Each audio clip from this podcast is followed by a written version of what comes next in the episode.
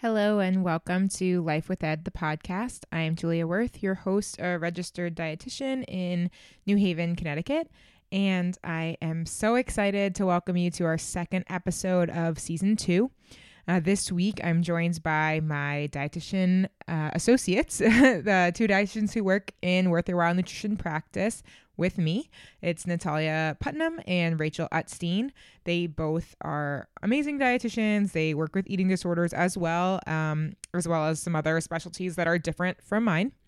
I think today's conversation will hit home for a lot of people who have had a child or a loved one suffering from an eating disorder or with an eating disorder throughout the COVID pandemic because things are super different since COVID. We talk about all of that. We dive into how many more eating disorders there are now. We dive into how treatment is so much harder to get in some ways and easier in others. We talk about all those changes and hopefully the good we can keep and the bad that we can get rid of as we come out of this pandemic. So, I really hope that you enjoy today's episode. And now, um, just a quick word from our sponsor.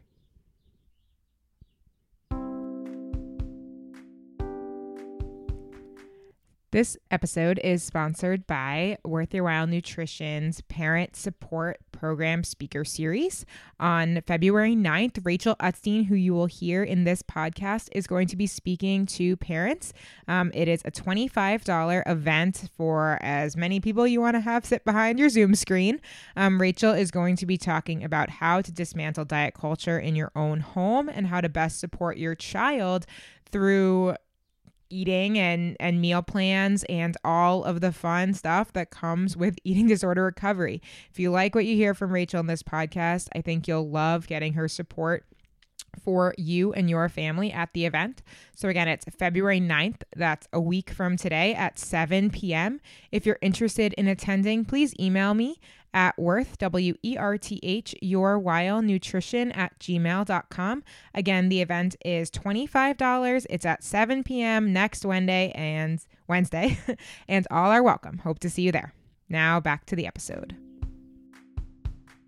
Hi, Rachel. Hi, Natalia. Welcome to the podcast. Uh, it's great to have you guys on. Um, and I just love it if you could give my listeners a little bit idea of who you are. They've heard about you, maybe a little bit um, since I talk about our practice, but from yourselves, tell us who you are, what you what you like to do. Sure. So uh, I'm Natalia. I actually went to college with Julia, which is how we met. Um, I was actually born and raised in Ukraine.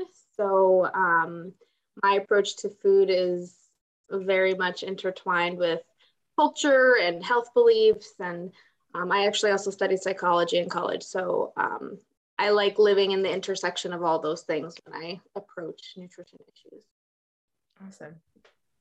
Okay, and my name is Rachel. Um, and I also live in New Haven. Um, I, but before I started working in this practice, I worked in um, eating disorder treatment at the partial hospitalization and intensive outpatient level of care.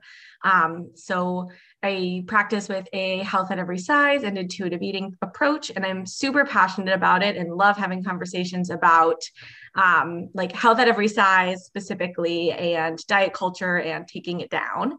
Um, yeah.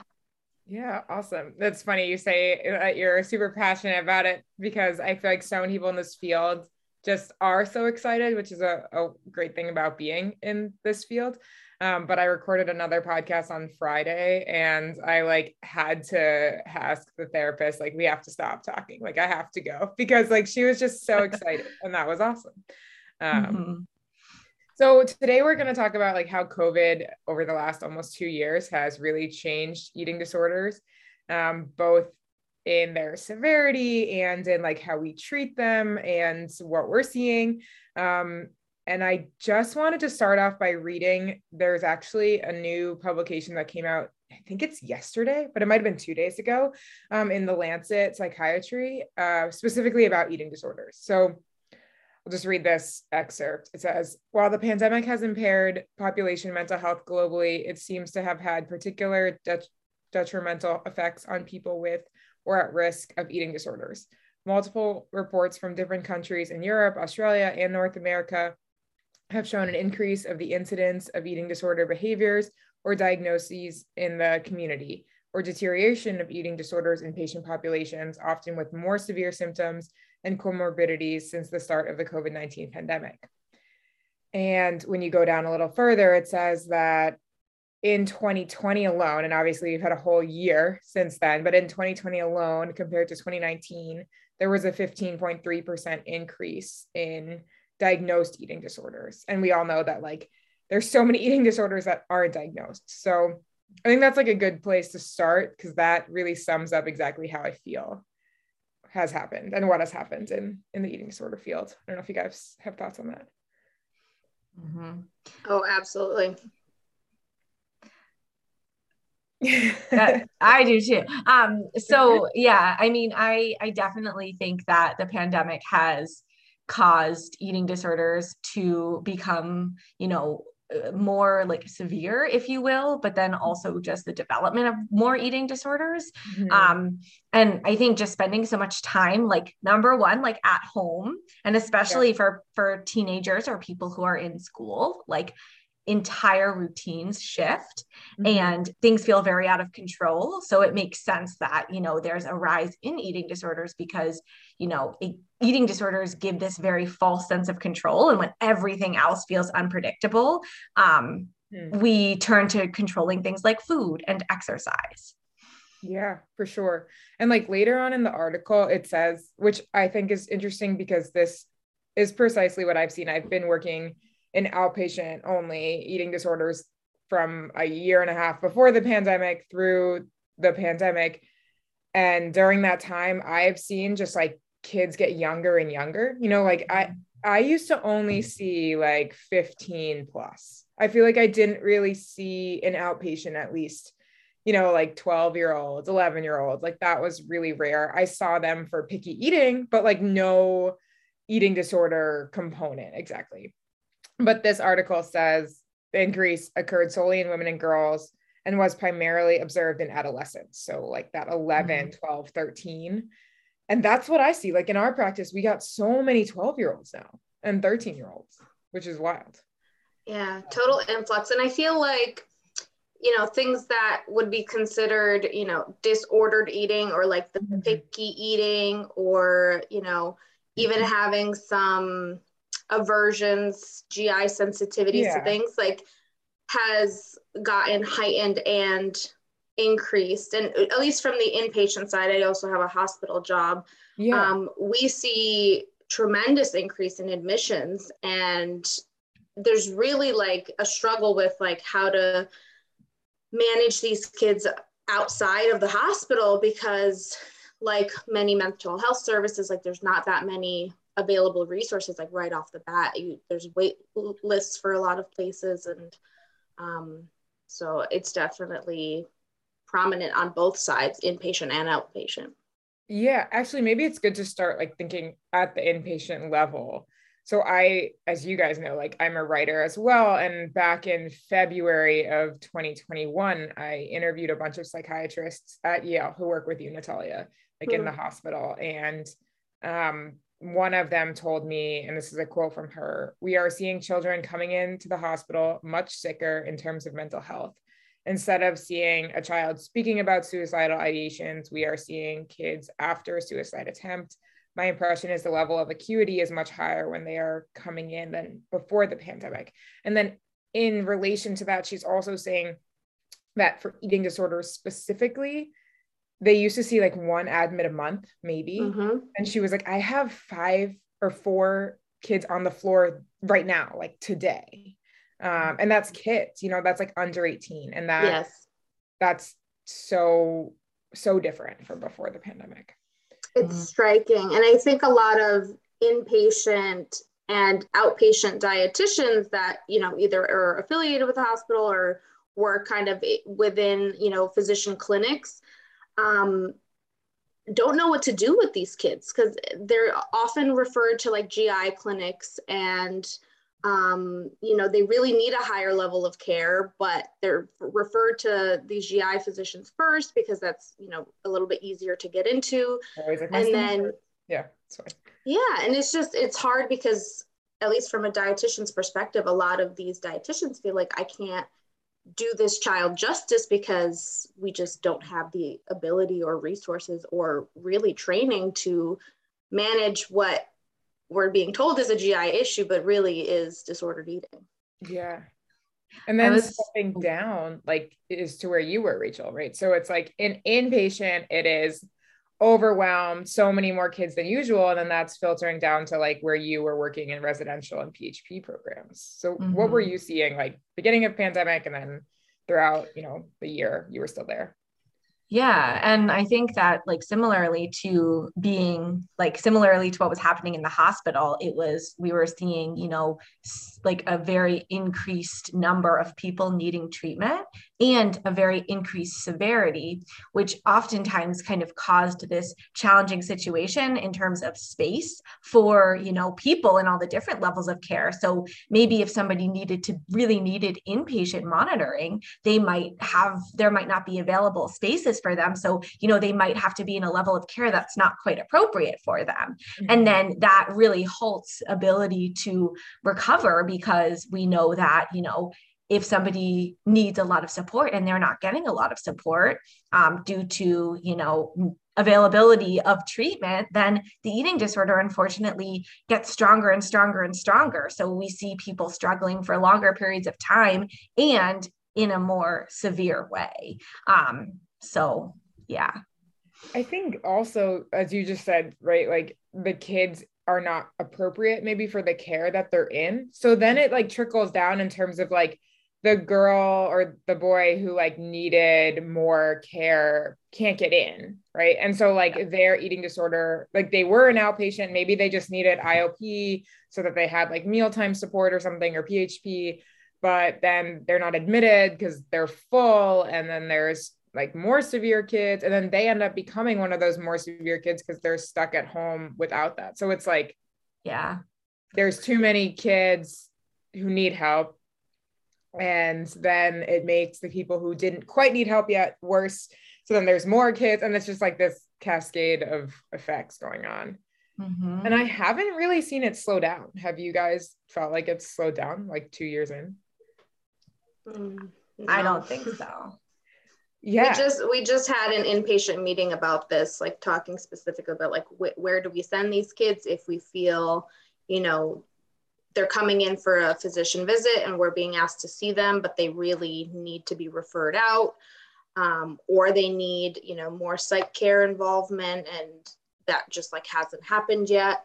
Yeah. Um, so I feel like the backup just like keeps rolling over. Yeah, and there's never going to be like a pause, you know, like I always think about like when you're in school, there's like the nine months of the school year, then there's summer break, and you can kind of like reset everything. You're like, okay, well, I never put my clothes away like during the school year, but like we'll have summer and like I'll put my clothes away or whatever. Fresh, fresh start. Yeah. Yeah. Mm-hmm. Fresh start. But like that doesn't exist, you know, like the eating disorders like keep developing and mm-hmm. they keep getting admitted or getting worse and not getting care. Or they can't find a therapist or they're on a waiting list for a psychiatrist for like five months or whatever. And like there's no there's no pause. So I have no idea like when it gets better and that's like really really depressing to all the anyone listening for sure. Yeah. I think the other component too as we mentioned like the kids are younger and younger.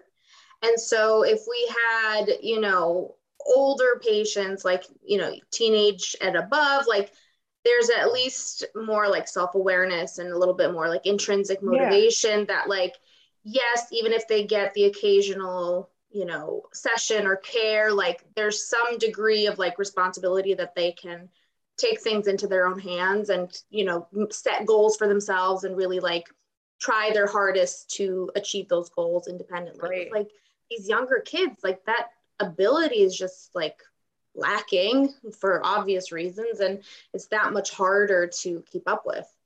Mm-hmm. Yeah that's a really good point like how you how you care for an 11 year old is like totally different than a 15 16 year old and i don't think that and rachel you know correct me if i'm wrong in the php and residential programs but i don't think that they're set up for those little kids the same way because they're so used to those older kids or teens Yeah, no, that's a great point. And, you know, I think a lot of treatment programs will, you know, they will provide treatment to, you know, yeah. really young adolescents. But you're right. Like, you know, maybe some of the group content or, you know, like just the environment of being a really young teen around a 15 or 16 year old, it's a completely different thing.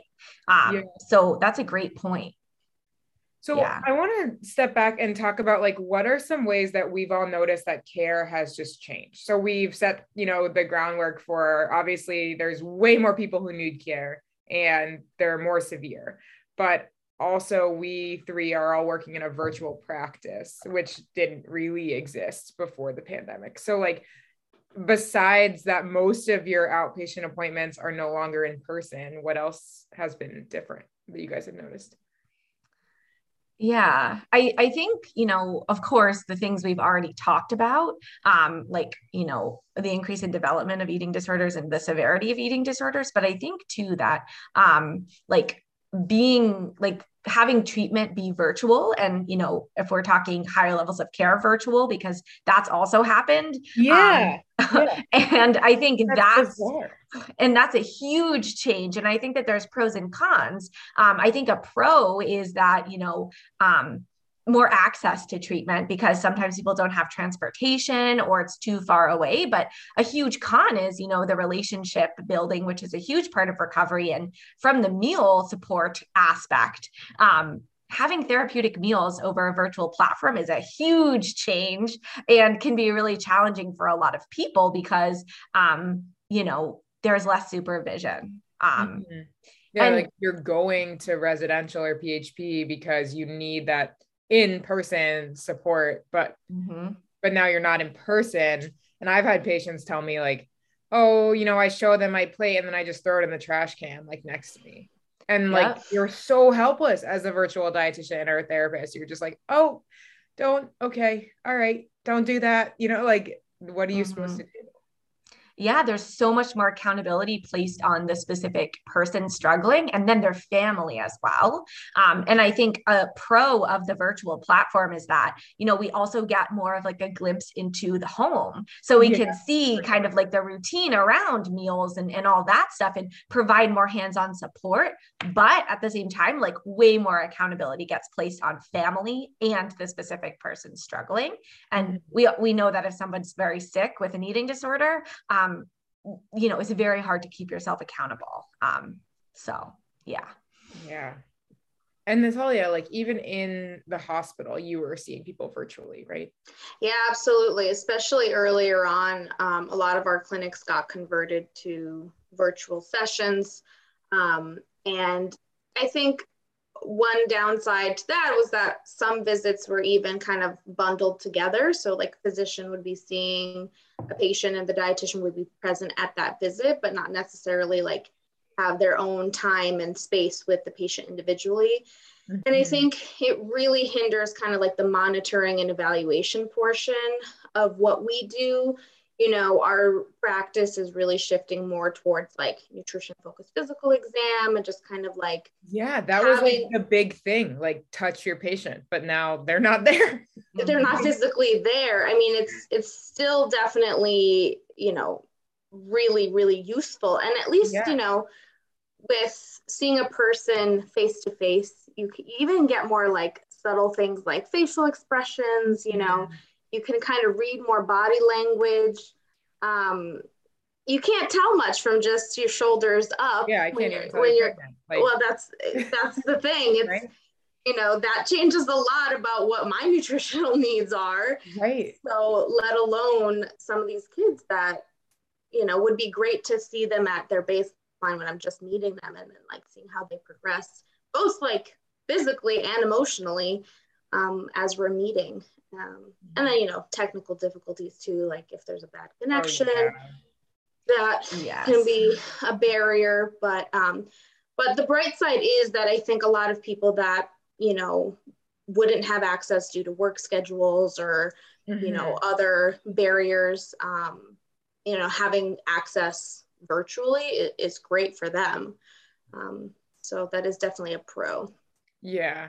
So maybe we can each say like in terms of the actual like nutrition therapy you provide what do you think's like one or two things that are di- different or better and maybe one or two things that are worse when you're virtual?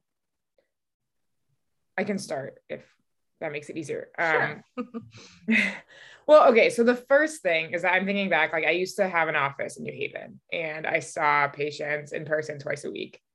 And like i'm a very fidgety person so as as you guys know like i don't sit still well so as a provider like I was always like kind of moving my legs and like moving around in my chair. And I feel like that was actually really distracting to my patient um, because like I would be moving or like picking up a pen or like just like being fidgety. And I can do that virtually and they have no idea. Like I'm like constantly, I got like things under my desk, like moving my feet around, like, and they have no idea. So that's like a positive that I'm no longer like distracting them by my mere presence. Um, but it's just sad, but I think it's true. And then um, one sort of negative is I'm also very like to the point. I don't have like lengthy conversations if it's not necessary. But when you're in person, um, you have a set time, and like a lot of my patients were like dropped off, right? So it's like, well, they can't hang up the phone, right? So it's like we're going to talk for the full you know 45 50 minutes and now i often stop talking at like 35 40 minutes right like a little bit less time um and that's just kind of my attention span and sort of maybe their attention span on the virtual platform but in person you can have more of those just like oh i like your sweater like how are you doing right and so like those sorts of longer conversations are lost so that's definitely a negative for me of the of the virtual because I'm so like, what's going on? What are you doing? like here we go. Um, and definitely don't spend as much time. So I don't know what your thoughts are. Yeah, I think um I think I would say a big positive of like virtual the virtual platform is just kind of like um like feeling more comfortable in like your space or just even in coming to the session in the first yeah. place. Yeah. Because I like think therapist couch, right? Like, yeah. And I think it can go both ways, right? Like, you know, there's a sense of nerves that happen when, you know, you're going to see a dietitian for the first time. And then if you're going to meet a client for the first time, and I think it eliminates like it's eliminates some of that barrier of, you know, mm-hmm. putting yourself in that very vulnerable situation in person. It's a little bit easier over the screen. And I think, you know, I don't think everyone everyone agrees with that because I know sometimes, you know, I've had clients who really don't prefer a virtual platform. But I think for me personally, I think that that is a positive, and I think it maybe eliminates some of the barriers to seeking treatment. Um, yeah especially if they have parents who work, right? Like, yeah, I see kids so much like when their parents aren't home, which isn't always great, but at least like they're seeing me, right? And they wouldn't have even made time for a nutrition appointment otherwise. Yeah. Yeah. And I think the negative is that um, I kind of touched on it a little bit, but I think sometimes like depending on the personality of, of the person, it can be challenging to build a, a really strong therapeutic relationship. And I would even say for specifically treatment, um, like maybe like a, a partial hospitalization um, a really big part of treatment is that connection that you make with like your peers and i think that's a really big negative to like a virtual platform is it's a lot harder to make that connection. It's not impossible at all but i think for some people it feels a lot harder. It's so. easier to like hide right? Like when you're exactly. on the screen or just like one other square especially in a in a group session. Yeah for sure. Yeah. Absolutely. I agree with everything you guys have been saying and you know, for me, it feels like it really comes down to the patient because a mm-hmm. lot of these pros can be cons for some of our patients and vice versa. It just yeah. really depends on, you know, what their needs are and their comfort level. So some of the patients that, you know, you might be able to get them to engage more in person because there is no like escape or looking off from the screen or having you know the parent there in the whole session and mm-hmm. like virtually you know you miss out on that because of of the virtual setting but for other people they feel far more comfortable and will divulge a lot more than if you yeah. were looking them dead in the eyes so um it's it's definitely a double-edged sword mm-hmm. yeah. yeah and i also think like in terms of making more appointments available, right? Like, yes, we offer so many more appointments in this practice because we don't have to rent an office, right? Like Natalia, you see people at like nighttime. i like, do. and like that's wonderful for them that they can see someone at that time when we would never have an office open, you know? Right. Um, yes. Especially when the problem is, as we were saying at the beginning, like that there isn't enough care. Um, like I think we're some of the only dietitians in our region that take insurance so that there's just so many clients who don't have another option, right? Mm. That is a great point. I think that the just uh, like abundance of availability is much different because, you know, you're working from home. yeah, I don't have to like drive anywhere, which like is time, right? Like that that's an entire mm-hmm. appointment where I would be like driving somewhere and driving home or yeah, well, I used to walk to my office, but like either way, um, miss those days. I can totally vouch for the uh, commute time taking a chunk yeah. out of a day. Yeah. Yeah, you mm-hmm. still commute, and it's a long commute. Mm-hmm. Um, crazy. So in my first podcast, of this series. I talked about um like what are some things that I really want parents to know because as you guys know like I've been running this parent group for a year and I just feel like they're the missing key for so many patients um recovery. You know like you're especially with younger patients right like your 12 year old patient can see you and be like yeah i'm gonna i'm gonna eat that snack and then like they tell their therapist like you know all their feelings and they feel like they're getting better, whatever it is.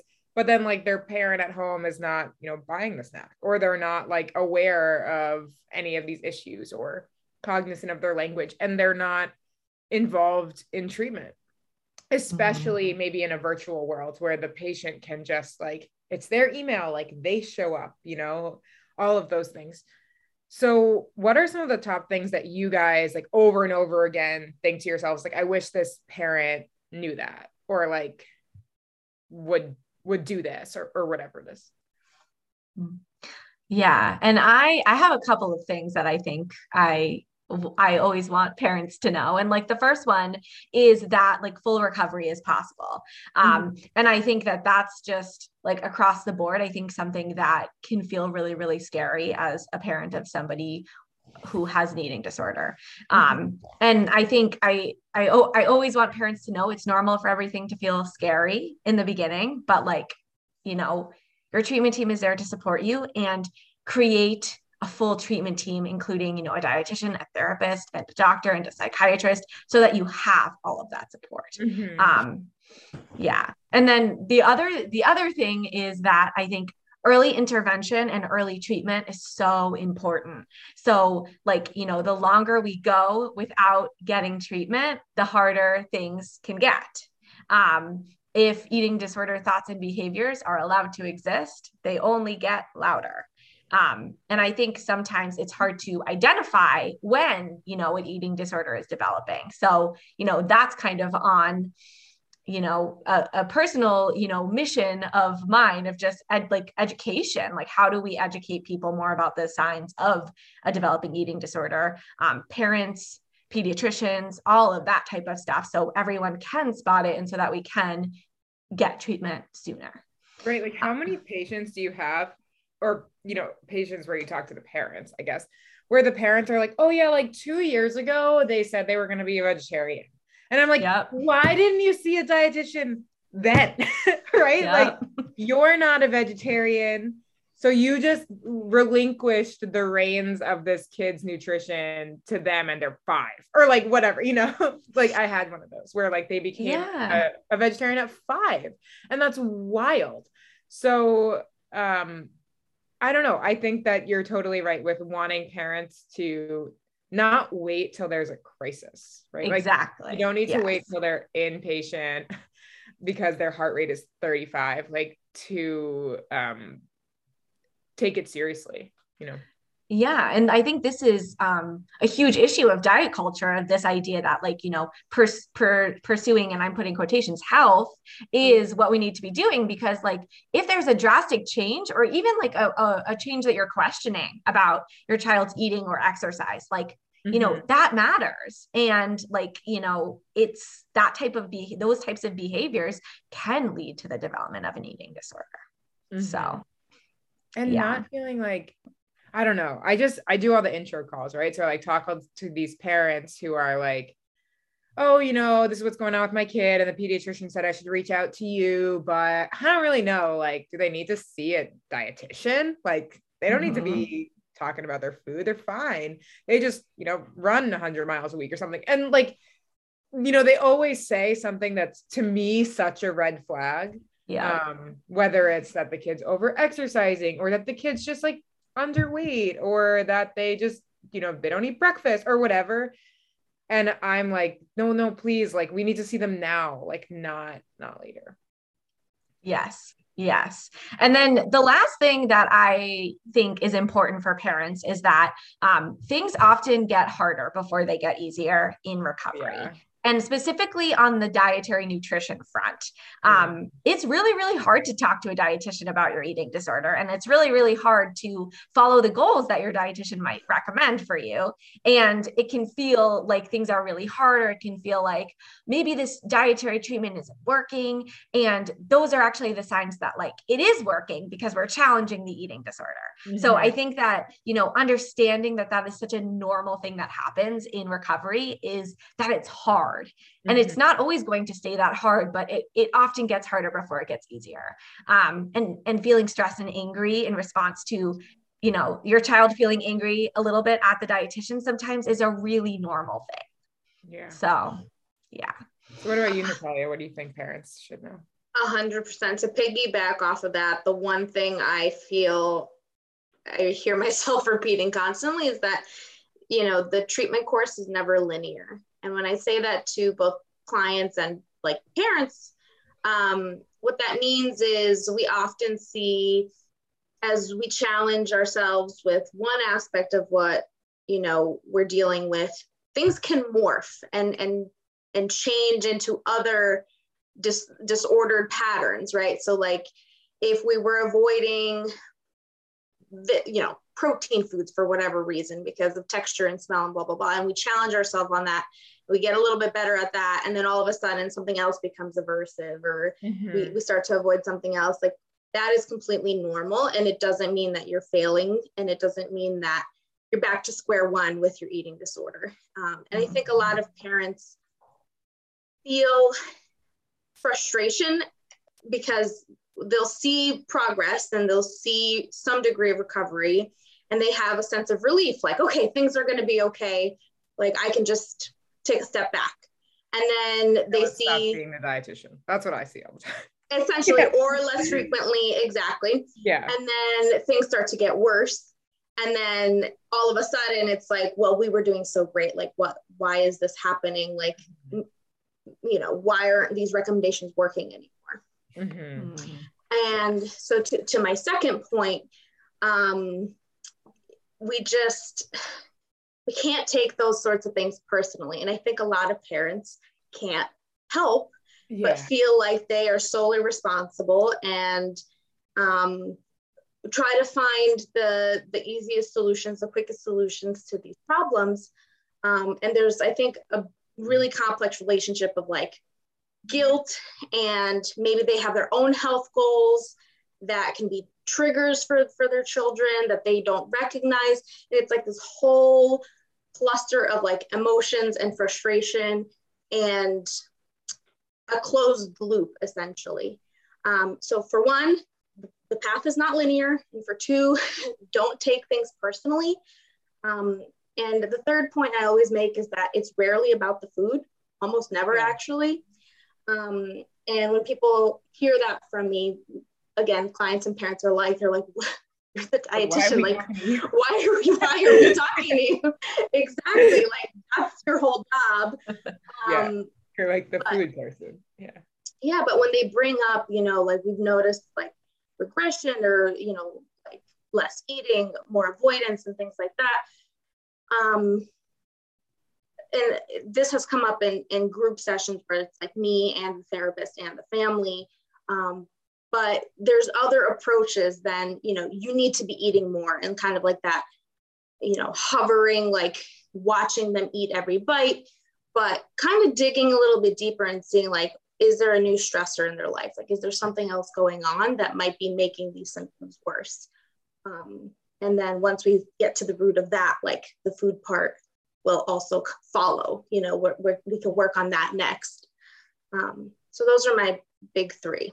Yeah, I think it's so interesting you said that don't take things personally because I see that come up all the time in like very different ways that always seem to, you know, get the parents to be like, ah, we're not going to take take the dietitian seriously anymore, right? So it's like, mm. you know, I'm a big advocate for family meals because you see people just do better when they're eating with their parents and their other mm-hmm. siblings and food is not like chaos or like a fight for yourself or whatever.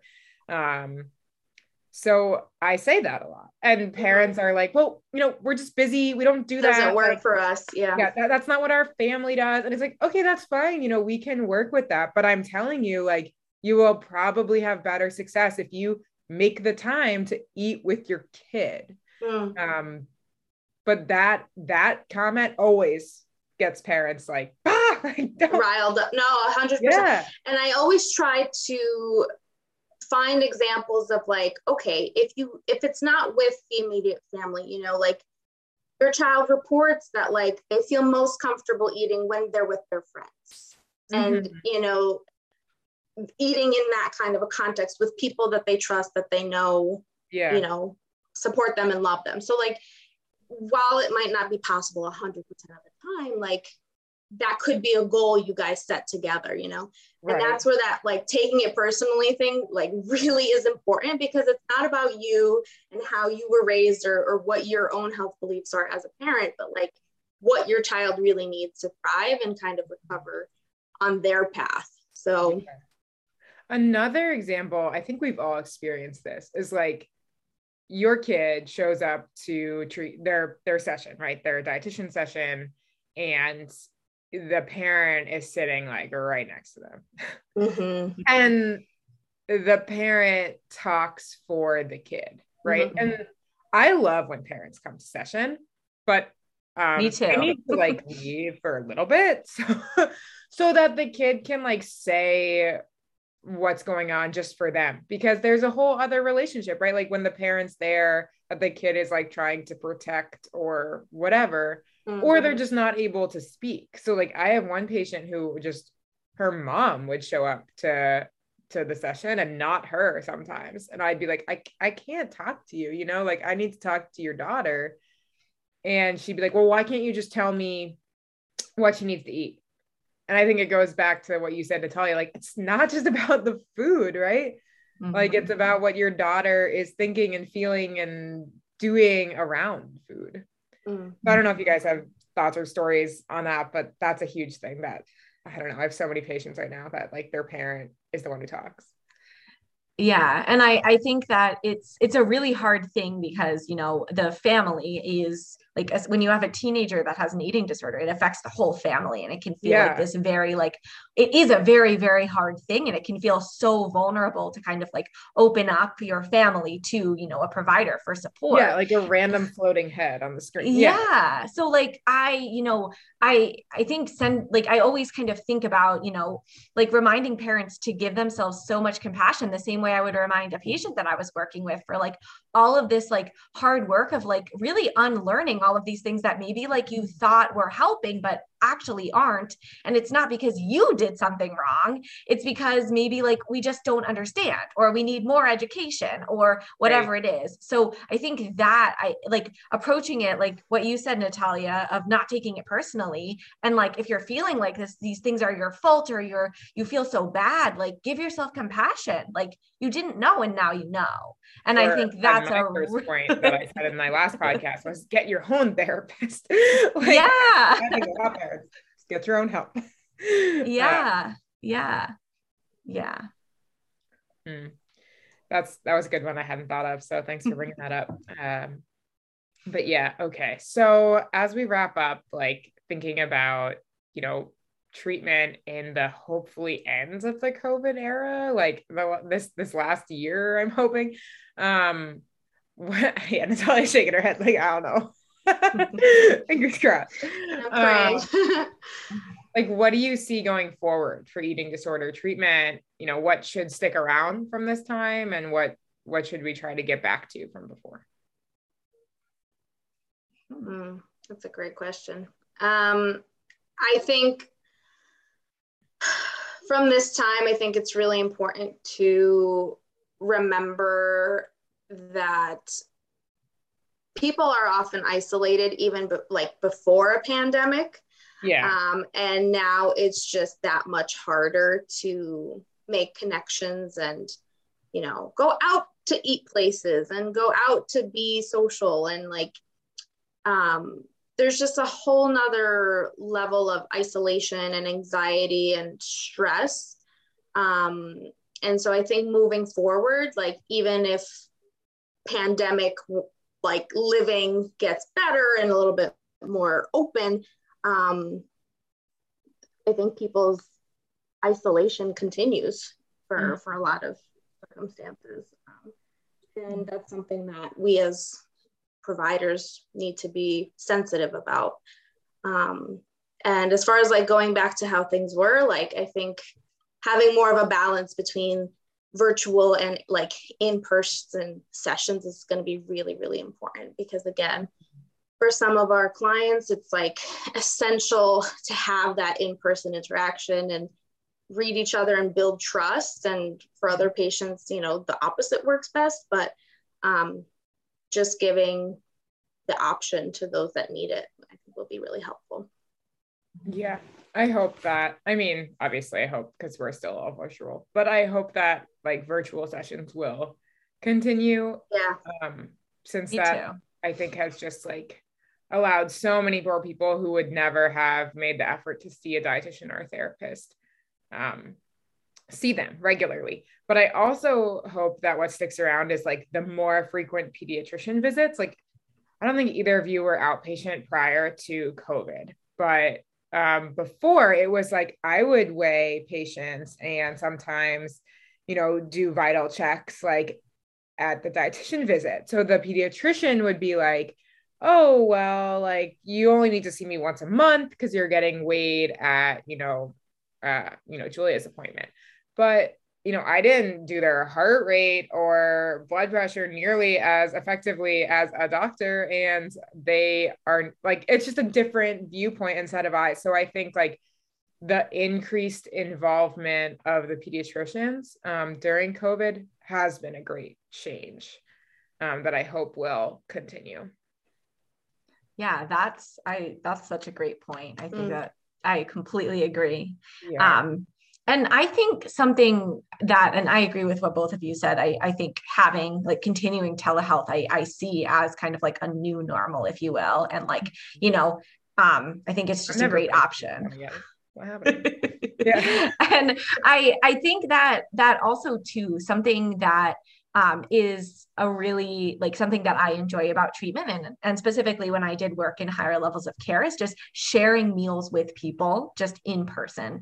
Um, Yeah. because I think that there's such a power of you know having number one like a, a a kind of more quote unquote normal relationship with food being like modeled in a situation like that. So um, that but then also just getting to enjoy food together um, and you know i think i hope that that's something that can be like integrated back into treatment of you know going in getting ice cream or going out to lunch or something like that so that you know we can have those positive food experiences because i think they are something that i've always really enjoyed about being an eating Yeah. disorder dietitian That's a good point. Like I used to like go out to ice cream or something with my patients, you know, as like, Yeah. as, like a challenge at the end of their treatment, which means I ate a lot of ice cream, which is great. and and like it was just, you know, a fun experience for them too. And that doesn't happen anymore. And Mhm. even like in PHP and IOPs and stuff, like having mealtime, I think again would be really, really good. so important yes yeah, I mean, and we always bring up to our patients, you know, like what is the social cost of your right. eating yeah. And disorder? you're like, uh, nothing right now. and it's like in the setting of COVID, it's like everything is is a social cost. Yeah. Um, yeah. but specifically as it relates to food, uh, it would make things a lot easier if we could Yeah, if, demo- like, you could demonstrate it. Yeah. Yeah, cool. Well, thank you guys so much. This was really great. Um, I do need to ask um, what your favorite foods are before we leave. Ah, always a good question. It's so impossible to choose one. So I'm so happy you said favorite foods. Yeah, um, I skipped that up in there by accident. That's okay. You get it. What are your favorite foods? Um, okay, so I think my favorite foods are definitely um, pizza is definitely up there. you live and, in New Haven, so like life is really good with that pizza. yeah, and I would say I would say bagels, pizza and bagels. Um, and then this is not a food, but it's a drink. But I love like coffee drinks. I love iced coffee drinks. Um, yeah, Awesome. And you, Natalia? Sign me up. I mean, my husband says I don't have taste buds because I like everything and I no, eat that means you have pretty much everything. I agree. I agree. means I'm more evolved, but no, um, definitely Ukrainian food because that's where mm-hmm. I'm from. Um, and sushi and chocolate. Like those are my mm. top three probably. Oh, any particular type of sushi roll?